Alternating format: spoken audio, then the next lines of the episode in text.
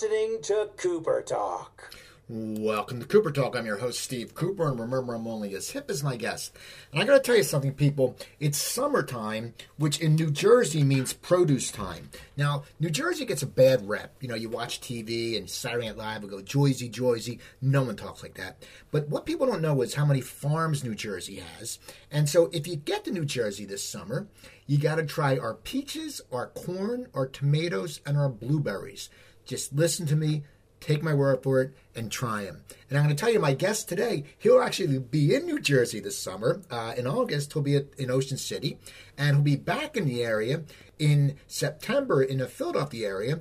And with his band, The Zombies, and the one in September, he'll be tour, a co-headlining tour with Brian Wilson. And my guest is Colin Blunstone. How you doing, Colin? Hi, Steve. I'm fine, mate. How are you? Good, good. Now, now, are you excited about the upcoming tour? Oh, absolutely. I mean, first of all, all the, zom- the zombies love to play in America anyway, and we generally get to tour there two or three times a year, which is fantastic. But it, but it's it's it's really special this year because we'll be touring with our hero Brian Wilson, and we know many of his band too, and they're just wonderful musicians. Um, thinking particularly of Darian Sahanaja, who actually plays with us when we do our Odyssey and Oracle shows. So on this tour, Darian will be playing with us and also with Brian. So that's going to be an exciting prospect. Really, really looking forward to it. Now, now, how did you, as my mom would say, get in cahoots with Brian for this tour? Because it is an amazing tour. You guys are both, the Zombies and Brian, are both legendary. I mean, how did this come about? Well, I, you know, there is a, a bit of a, a connection there. As I said, between the bands, we do know one another.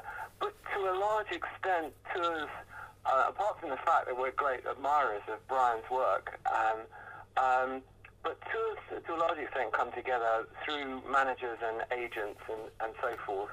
Musicians, to a large extent, um, uh, allow that side of the business to take care of, of booking tours. But I mean, in this case, of course, we're, we're absolutely thrilled at the way this has come together. Now, you've had a very long career, both with the Zombies and solo. When did you get interested in music? At what age were you when this whole trip started?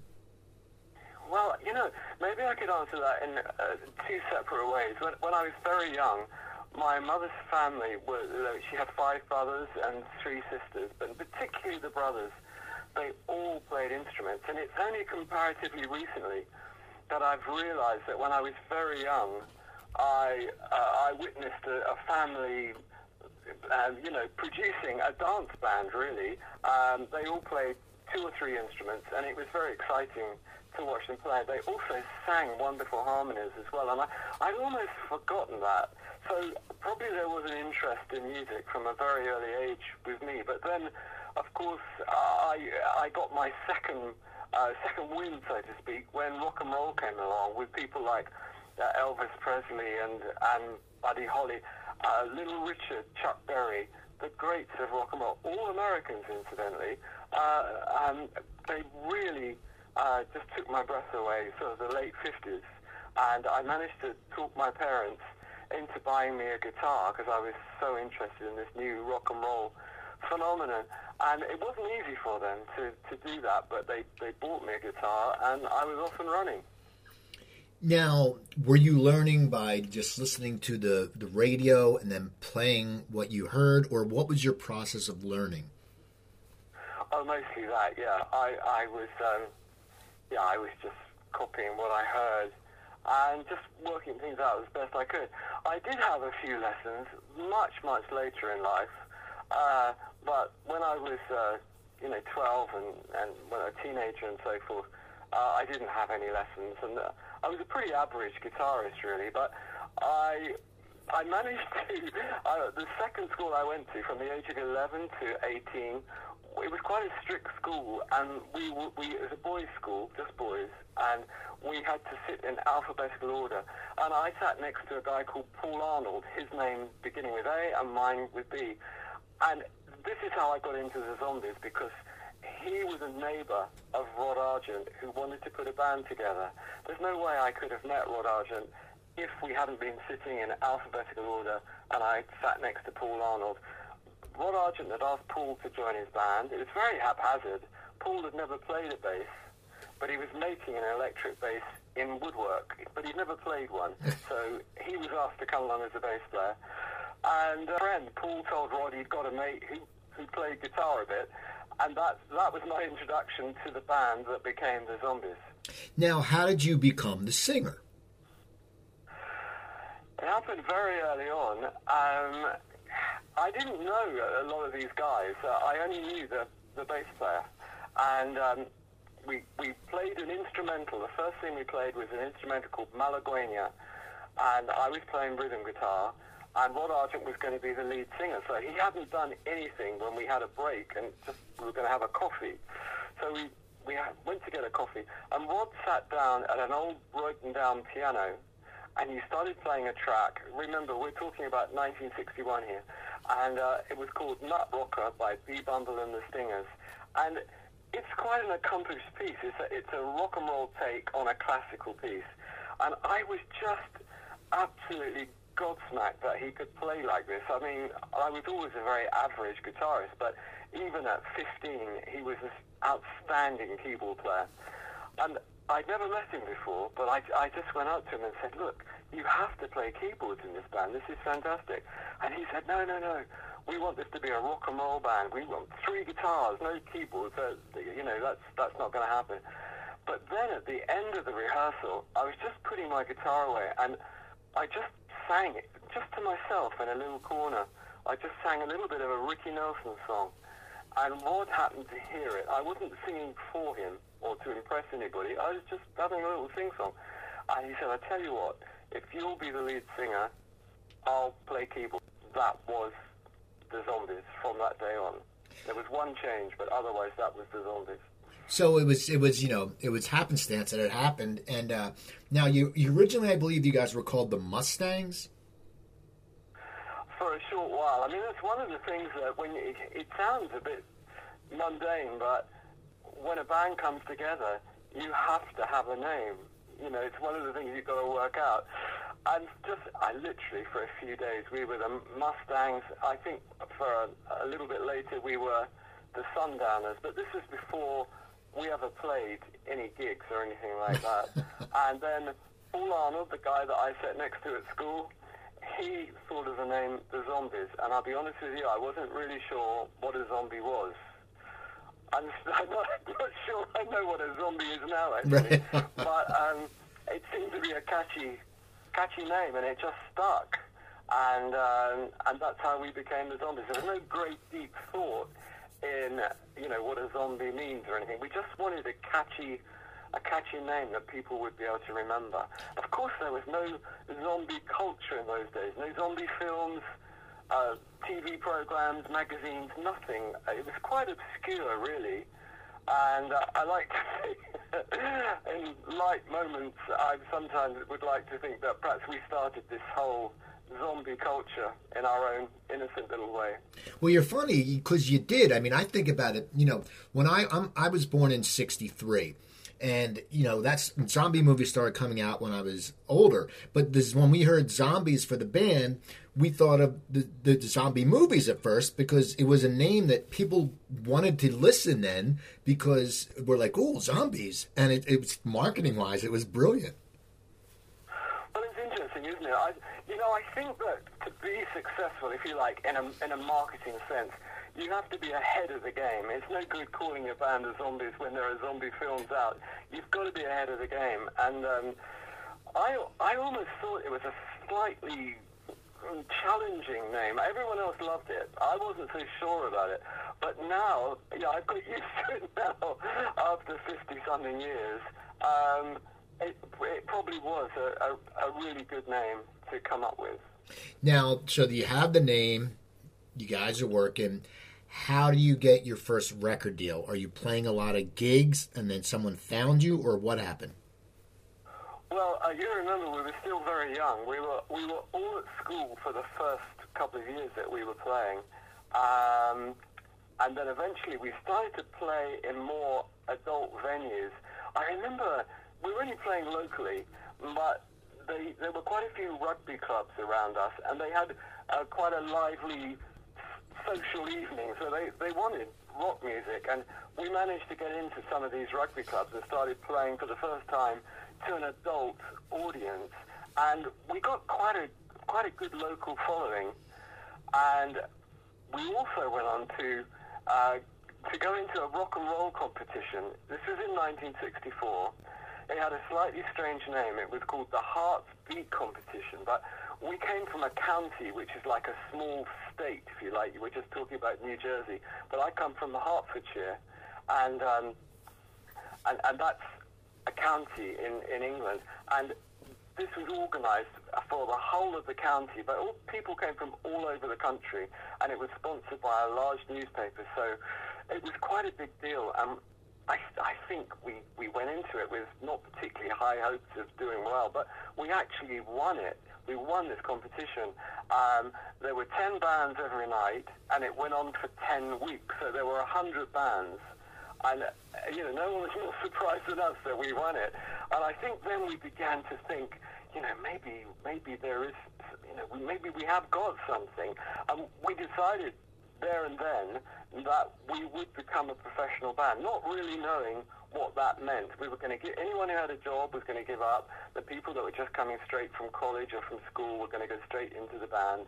Um, but either this is a little this is disputed either as a direct result of that competition, uh, you know, part of the prize at the end of it, or an indirect way. We were introduced to Decca Records in London, and eventually uh, a couple of months later, we made our first single for Decca Records. And I think if we hadn't have gone in for that competition, we wouldn't have got that contract. Whether it was part of the um, prize, I'm not convinced. But of course, it's a long time ago, and we all remember these things differently. But we found ourselves in Decca Studios in West Hampstead in London, and that first evening, we recorded four titles and finished. Uh, we, we, we went in at seven and I think we came out at about 11, and, and we'd done four tracks, and one of them was She's Not There, and that went on, of course, to be a huge hit all around the world. And in Cashbox in America, it was actually number one. I think in Billboard it was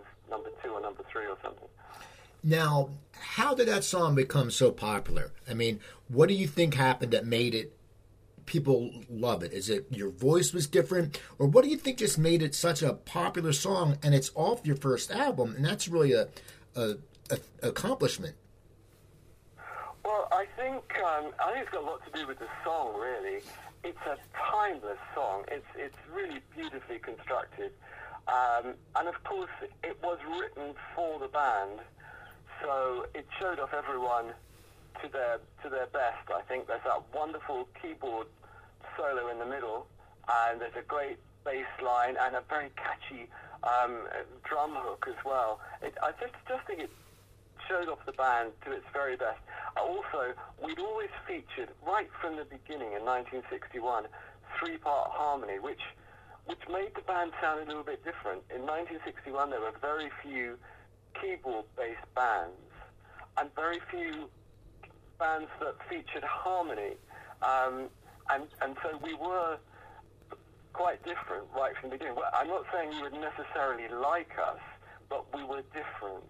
And I think that uh, that is a beautifully constructed song, and I do think it sounds quite different to anything that was about at that time.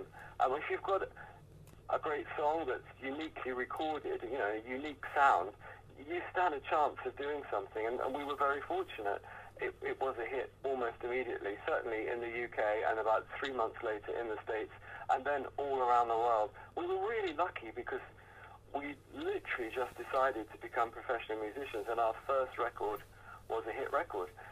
But I sometimes also thought that although you should accept any success you get at any time in your life gratefully. It's really hard to get success in any business. Music business is no exception.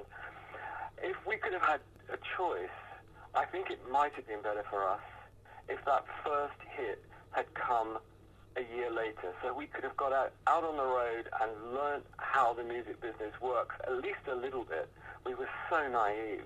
Um, it might have been to our advantage if that hit had come a little bit later. But as I said, you, of course, you've got to accept whatever success you have uh, and, and be very grateful for it. Now, the song's a success, and you said three months later becomes popular in the U.S.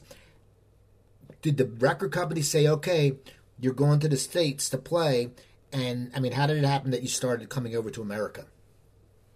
We came over and we played the Murray the K Christmas show at the Brooklyn Fox, and we opened on Christmas Day 1964 um, with some wonderful acts. I think there were about, it, it was the tradition in those days that rock and roll shows had sort of 16 acts on the bill, or 20 or, you know, a lot. And they all played just one or two tunes. So there was Dionne Warwick, uh, Patti LaBelle, uh, the Shirelles, Nashville Teens, um, the Shangri-Las, Chuck Jackson, many great artists. And, and remember, we, we're just a local band from back home, and we're coming to the, the land that gave us the blues and gave us rock and roll. And it was, we were incredibly excited about coming over, but it was a bit awe-inspiring to be coming to the, the home of rock and roll and playing with these great artists. But we were really fortunate. They were very supportive. There was great camaraderie because we were all away from home over Christmas. And the Murray the K show started at 8 in the morning and finished about 8 at night. So everyone was there all day. And um, it was a wonderful experience. Now, what was it like when you started touring? Because you said you guys were all naive. What what were you guys going through as you were touring in the beginning? Well, I think that when you're really young, you kind of accept these changes in your life very naturally. But looking back, it was a bit, it was a bit of a switch to what we were used to, to suddenly be out on the road. I, I think our, our first tour in the UK was before that we came to the States, and we toured with the Searchers, the Isley Brothers, Dionne Warwick, Bobby Vee, and all wonderful artists. And I think because we were kids, we just we took to it quite naturally. It just it seemed like a very natural progression. When I look back, it looks pretty scary to me when I look back and think that we were literally just been playing little local gigs, and now here we are on uh, playing with major international artists. But when you're young, you have no fear, and you just get on with it. Now, you said you know earlier you were looking forward, you know, playing in America. What do you like so much about playing in the United States?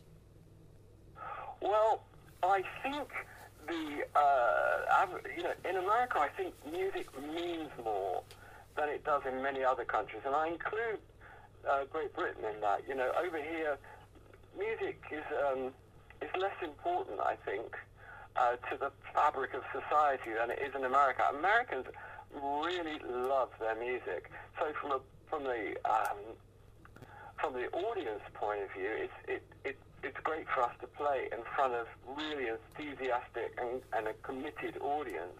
So that side of it is great.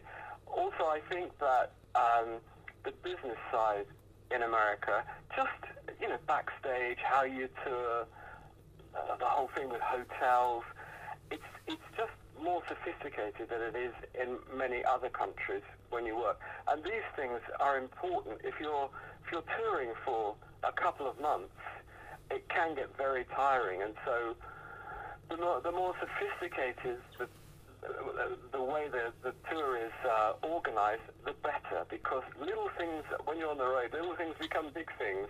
You know, you're mildly uh, annoyed by something before you go on tour, but four or five weeks out on a tour, and that instead of being mildly annoyed, it's become a really big thing.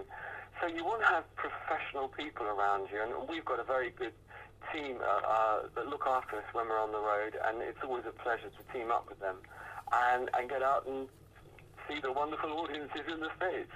Now, now, when you're touring this year, you'll be playing the Odyssey and Oracle. Tell me about the recording of that album, and uh, and and why you why you just are you going to play the whole album in full, or are you going to mix it up? Well, as I understand it, the plan is that you know we have um, we have a, a, a, current touring band, and then we have the original uh, Zombies sadly, Paul Atkinson passed away, but the, the four of us that were that are remaining from the original band, it's kind of two separate bands. And as I understand it, we're going to do a very short set with the with the current touring band, and then they will help with harmonies and so forth when the original guys get together. And, and we will do Odyssey and Oracle from beginning to end. There's 12 tracks, and we will do uh, the whole album. Um, it came together again, we, we don't always agree on, on how things came together all those years ago, but some of the guys, I think, felt that the band was probably coming towards an end, and they wanted to make a statement with a final album.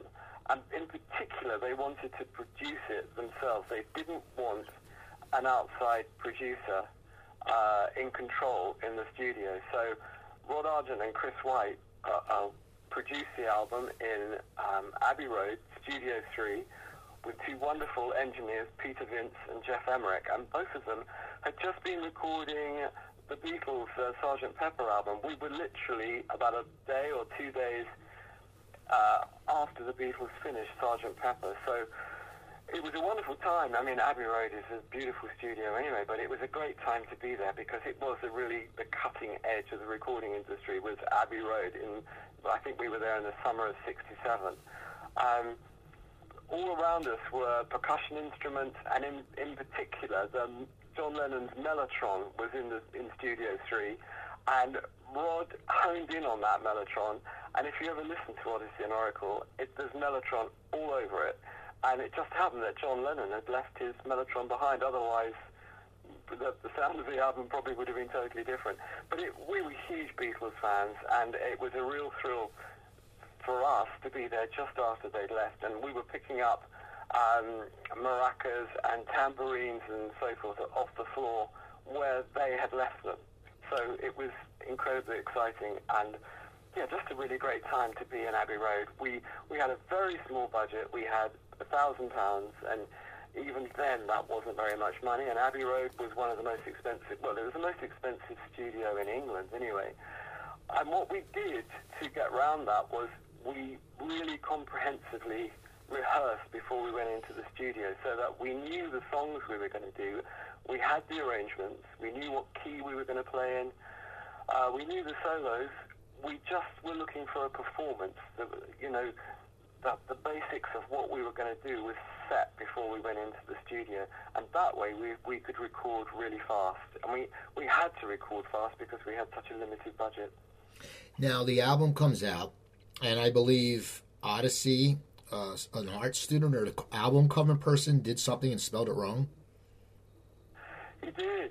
Um, the artist is called Terry Quirk, and he shared a flat with Rod Argent and Chris White, with two members of the Zombies. And he came up with this great painting uh, and uh, showed it to them.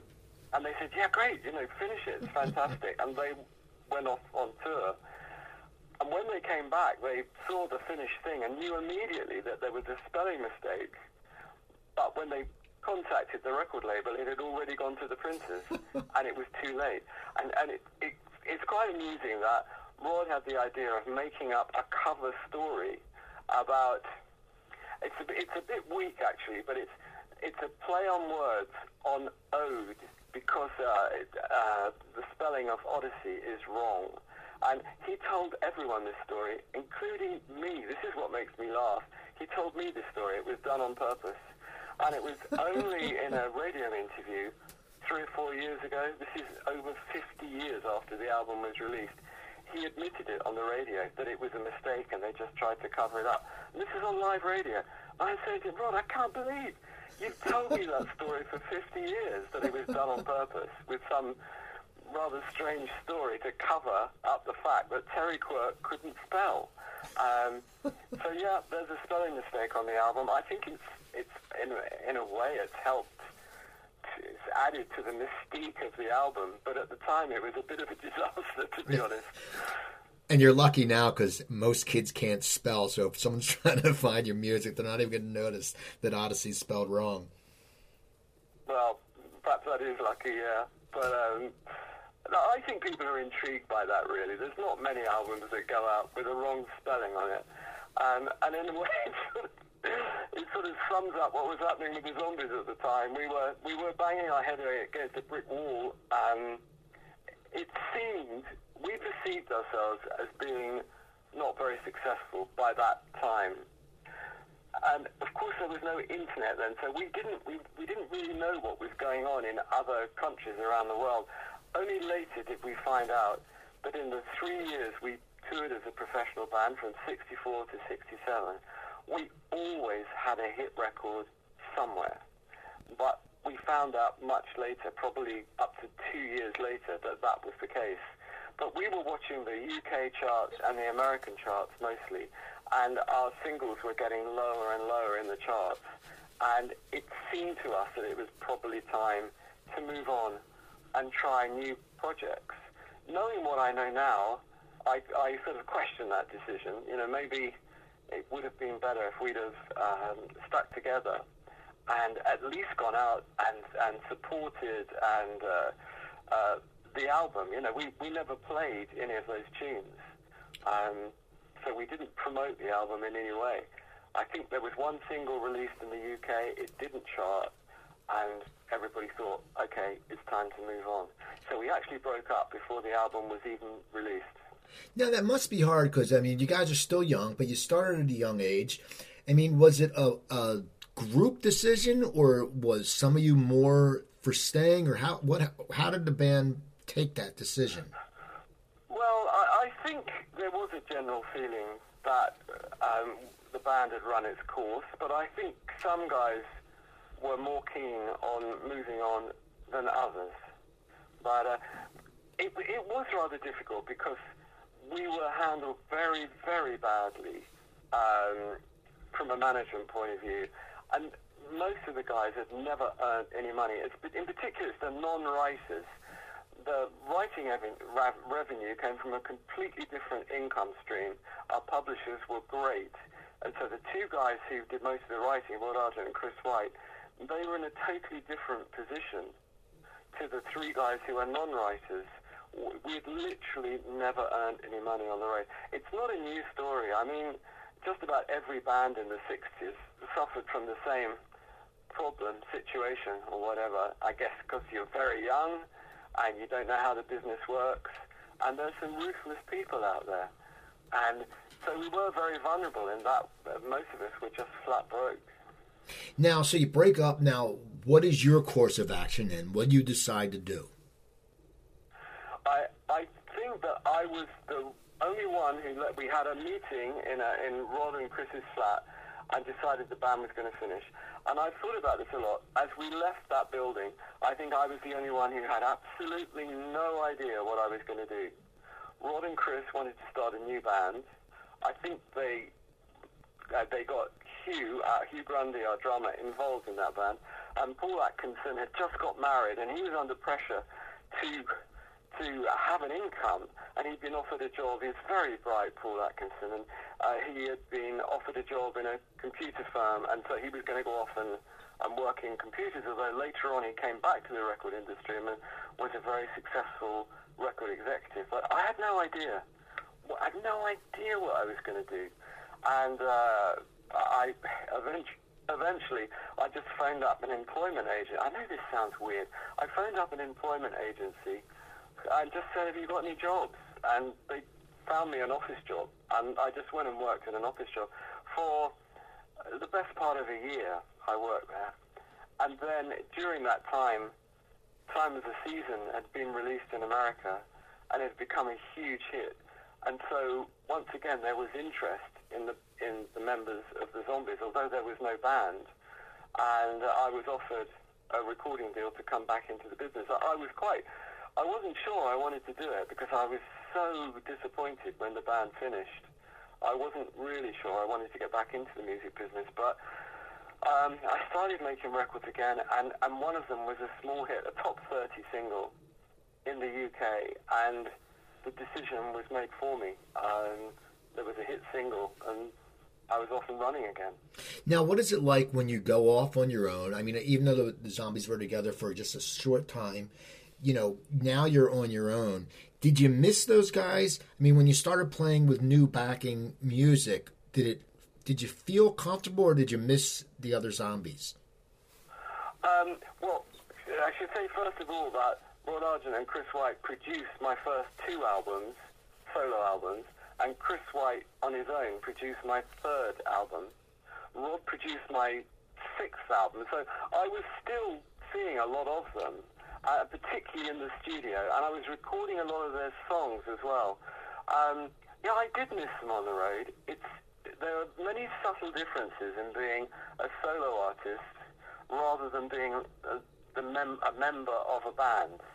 Uh, you know, there are, there are a lot of responsibilities that fall squarely on your shoulders, and it does feel different in many different ways when you're a solo artist. And I think it took me a long time to get used to that, but obviously I've been making solo albums now since about 1971, so um, to a large extent I've got used to it, although in recent years my solo career has taken a back seat to the reformed zombies. But I still make solo albums and I still tour with a solo band. Not not the same guys as back in the 70s, but uh, I do still tour as a solo artist. You have made a lot of solo albums, which is awesome. Now you also made some as the name Neil MacArthur. What what what was that? I did. Well, that was when uh, you know, I was just describing when I worked uh, literally in an office nine to five, and people started getting interested in me and the other guys in the band because of time of the season. And a producer called Mike Hurst started calling me to see if I would record again. Um, Mike had just produced the early Cat Stevens records. Uh, I don't know if they were hits in America, but they were big hits in the UK. So it'd be Matthew and Son uh, I Love My Dog, uh, Gonna Get Me a Gun. They were huge hits in the UK. And he was very keen for me to record again. As I said, I was quite reluctant because of the sadness of the zombies breaking up. Um, but he talked me into going into Olympic Studios in London in the evenings after I'd finished my day job. It, it was a bit of a strange setup. And I, would, I just sang some tunes with him and he had the idea of me using another name. I honestly don't know uh, the reason behind that, but I wasn't sure I was coming back into the music business anyway. For me, this was just a bit of fun in the evenings. So I, Neil MacArthur, fine. And then he came up with another slightly strange idea of re-recording She's Not There. And again, you know, I didn't put a lot of thought into it. It was, this for me was just putting my toe in the water to see if I wanted to be in the music business again. So She's Not There by Neil MacArthur was issued as a single and it was a top 30 hit in this country. Uh, I think it charted in some places in Europe as well, but it, it didn't in America. Um, and I remained Neil MacArthur for about 12 months. And then I was, I was in Chris White's car coming home from a party and he said, listen, why don't you forget about this Neil MacArthur business? Come and record with Rod and I and go back to your real name, Colin Blunstone, and and that's what I did. And we made our first record together with me as a solo artist was called One Year, and there was a big hit single on that. It was a Denny Laine song called Say You Don't Mind. It's very very unusual. It's just uh, a very um, individual uh, string arrangement by a wonderful arranger called Chris Gunning. Uh, there's no rhythm section on it. It's just a string orchestra, like 21-piece orchestra. And uh, as I said, it's a great song written by Denny Laine, and it it got to about 13 or 12, I think, in, in the charts here. And uh, again, I was back in the music business. It's, so much of it happens by chance, you know. Were you, um, were you enjoying it as much as you did when you were a young when you were younger this solo career when you said you were back in the business? Were you enjoying it again? Uh, yeah i think i was really. I mean especially when things are going well it's uh, you know if you're having hit records and you're playing to enthusiastic audiences um, you should really be enjoying it i think. Um, yeah I, I think it was i was still only about 23 and um, I set off, uh, you know, I did about three or four years on the road as a solo artist at that time. And uh, I think I had a, had a pretty good time. We came to the States and we toured extensively in the UK and Europe. They, they were great players and um, we had a wonderful time. Now, during your solo career, you moved to the States for a while, right? I did. Uh, eventually, I joined the Rocket label, which was owned by Elton John and Bernie Taupin, uh, Gus Dudgeon, who was his producer, and John Reid, who was then was his manager. And for my second album, actually, Elton suggested to me that I should go to California and record. And it was quite a sort of a, a casual comment over lunch. And I did it. You know, I went to California. I didn't know anyone. And uh, I met some wonderful players. Uh, Davey Johnstone from Elton's band put a band together for me, which was largely Toto. Uh, and uh, it, it was a great experience to play over there. And uh, I recorded my second album for Rocket Records Now, over there. And so, yeah. the Zombies, you reunited in 1990, I believe. How did that come about? Um, we. What year did you say then? 1990? Oh, in 1990. I'm not sure that that was really uh, reuniting the zombies. It was mostly. I've always thought of it. It was an, there was an album, and I've always thought of it as Chris White's project. Um, there was a, there have been quite a few bands impersonating the zombies over the years, particularly in the 60s. But around 1990, there was a band in America. They were English, but, and they were pretending to be the zombies, and they weren't very good. And Chris was concerned that we didn't have uh, enough control over the name as we weren't an active band. His advice from his lawyer was that, uh, you know, we, we, we couldn't really stop these people while we weren't actively being the zombies. So that was the driving force in recording some tracks that, that grew into an album. Now, Rod never really committed to that project. And I think that any zombies project that Rod's not involved in is is, is suffering from a um, it's going to be suffering from difficulties because uh, so much of uh, zombie records and writing, you know, comes from him. But I guess it kind of it helped to stop that band playing. From what I can gather, I mean, I, I don't recommend people doing this, but I thought that our efforts had discouraged that band because they disappeared. But I was told later on that you know they were very poor, and a, a fan went into the dressing room and accused them of being impersonators, and I'm afraid backed up their accusation with a loaded gun. And especially being English, they probably had never seen a gun before. And I'm afraid that was the end of them. Was, oh, you know, I'm glad to say the gun wasn't fired, but probably frightened them to death, as it would me. Um, and so I thought that our efforts had discouraged them, but actually, I think we have a lone fan to thank for um, for sorting that band out. Not that I recommend that kind of action, but in this instance, it worked and nobody got hurt. Now, around 2000, you and Rod started uh, recording together. How did that reunion happen? Again, we remember it differently, but I had a solo band. This is this is how I remember it.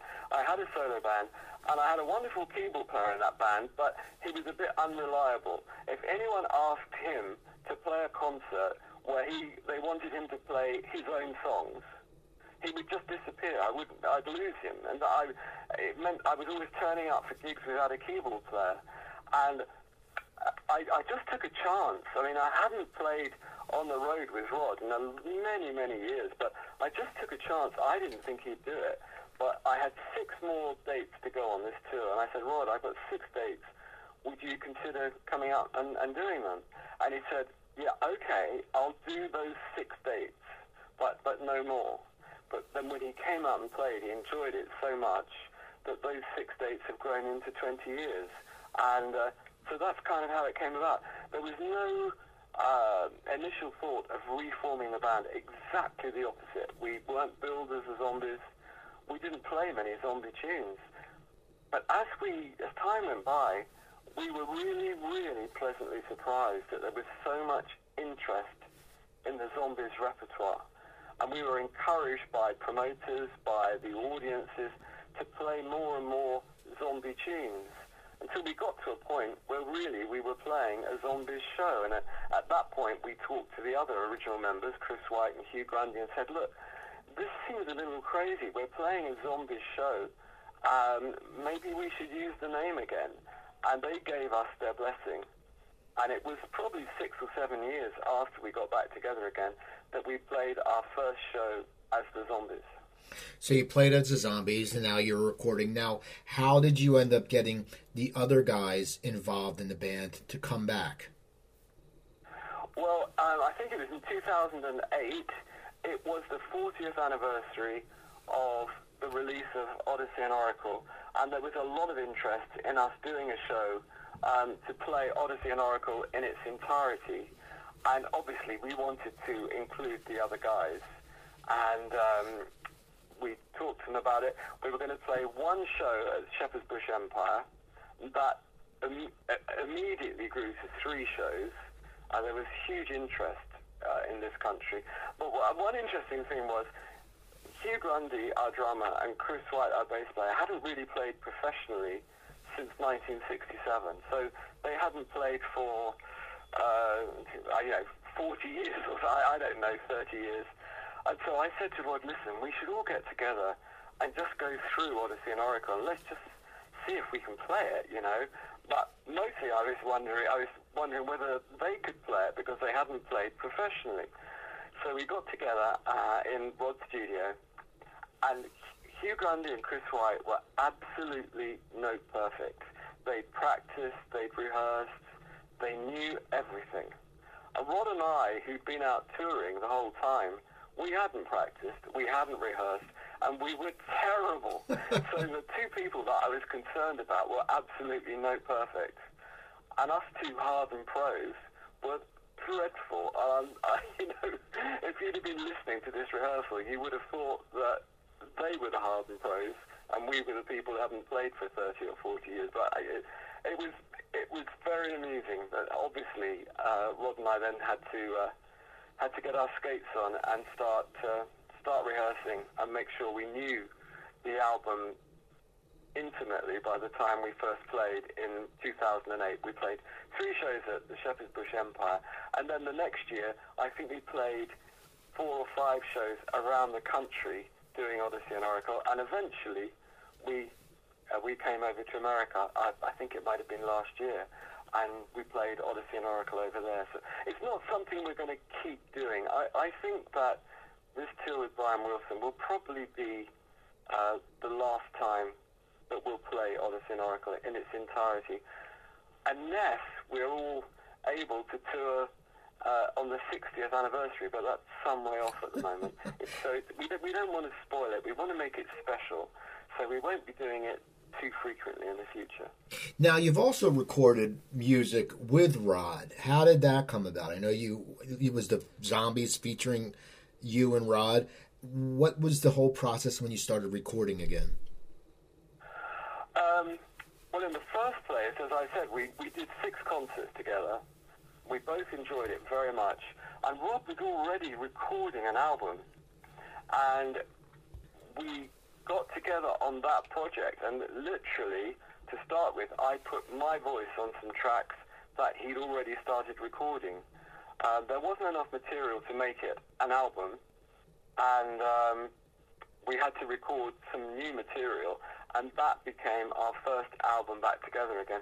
But we did, we kind of. Um, the billing was it got quite elaborate. It would be something like Colin Blunstone and Rod Argent of the Zombies, or something like that. It was never the Zombies, and uh, I think we recorded two or three albums before we ever used the name the Zombies. But it was great to be back in the studio with Rod again. We've always worked very well together. Rod will often say that he learnt to write songs for my voice. And whenever he writes a song, he is subconsciously writing for my voice. And I learned to be a professional vocalist singing his songs.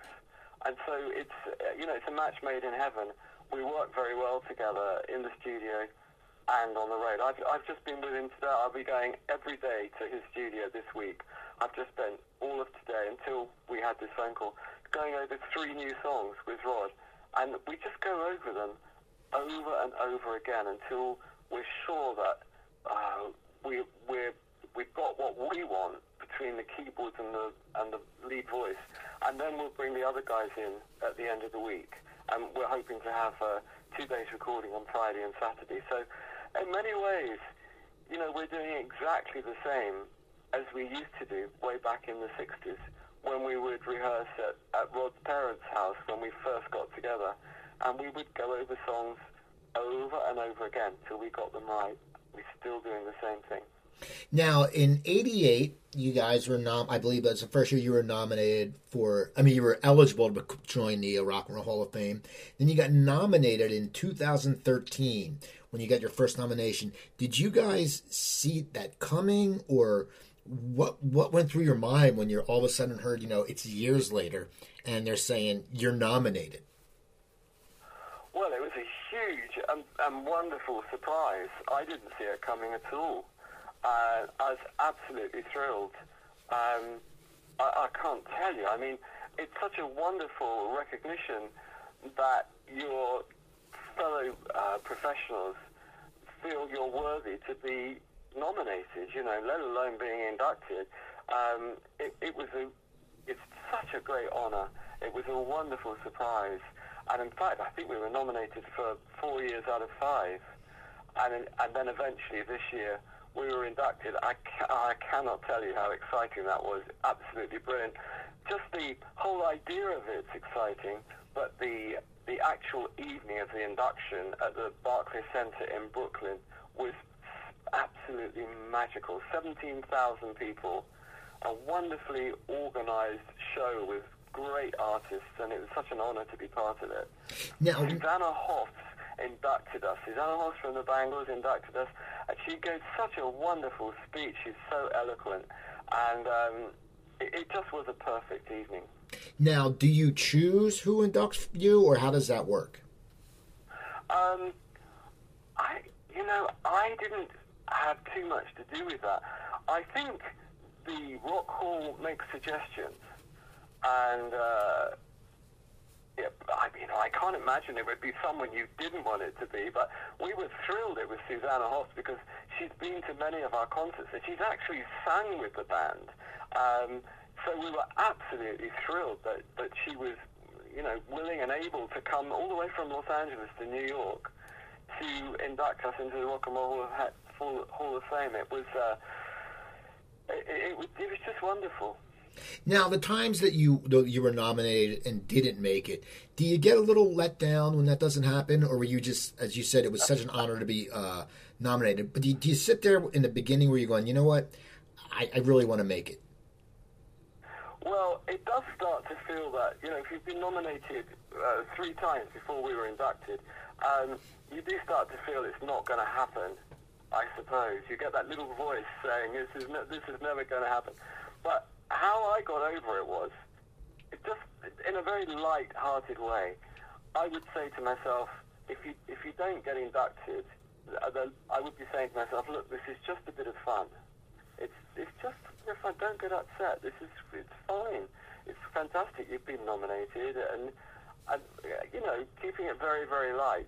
When we got inducted, of course, it all changes, and I find it sort of a career-defining moment, a life-defining moment that validates everything we've done. That our, first of all, in the public vote, we got something like 320,000 votes, unbelievable number for us to get. And then uh, that our fellow professionals should induct us. It, it gets very serious, and you start to think this this validates my whole career or our whole career, you know. And so I see it in t- two completely different ways. If we don't get inducted, just a bit of fun. When we do get inducted, it's very, very serious. Now, how do they tell you you've been inducted? Where were you? Did you get a phone call, or, or how does that work? Uh, I was at home and I got a phone call from our managers. In, uh, we're managed from, by the Rocks management in New York, and they phoned us. And uh, believe me, there was great excitement in the Blunstone household uh, when we were told. It, it was, um, you know, it was a simple phone call, just sort of sit down. I've got something very exciting to tell you. And uh, there was a lot of, you know, yipping and hurraying and all that sort of thing. So you're going to be you're starting your tour. Well, you're playing a, a festival in the UK in July, but then you're starting your tour in August. Just the zombies by themselves. What can people expect to see? What what what are they going to see when they come? But when they see us by ourselves, Yes. that, that will be the, the you know the the modern touring band, and uh, we'll play uh, the big hits. Um, so you know she's not there. Time of the season, tell her no. We'll play a, a selection from Odyssey and Oracle. We'll probably play a couple of Argent tunes from Rod's band that after he left the Zombies. We may play an Alan Parsons track because I've recorded with Alan Parsons a lot. And hopefully we'll play some new tunes as well, a selection, maybe just even a couple of the new songs that we're working on at the moment. So I like to think there'll be something there for everybody. There'll be the, the big standard hits, uh, a selection of other songs from the 60s, and then some modern tunes played by this wonderful band that we've got at the moment. They're great musicians, really wonderful musicians, and um, I like to think that you know we put on a pretty good show. And then you start with uh, Brian, and Yep. and that's going to be you know that's a lot of your it's a lot of shows. I mean how how do you keep your voice held up? I mean you know i see in some things you're playing three four five nights in a row. How do you keep your voice in in sync? Because as we get older our voices change but how do you keep your Well, they voice? Do, they do. I, was very lucky that I, I started just for a short time about, not when I was young, but when I, about 10 or 15 years ago, I started with a very good singing coach. And he just taught me a little bit about singing technique. And he also introduced me to a series of singing exercises that when we're on the road, I do these exercises twice a day. And I find that that strengthens my voice.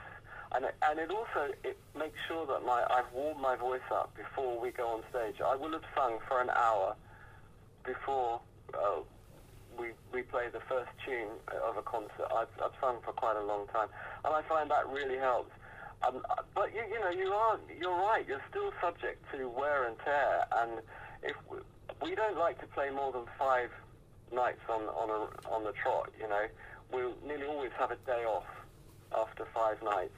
But as I get older, I'm kind of I'm hoping that we get there's more three and four nights before I get a rest because it it is quite demanding. Uh, and then the other thing is you just have to try and stay healthy. Um, keep away from people with colds. That's one of my big bugbears.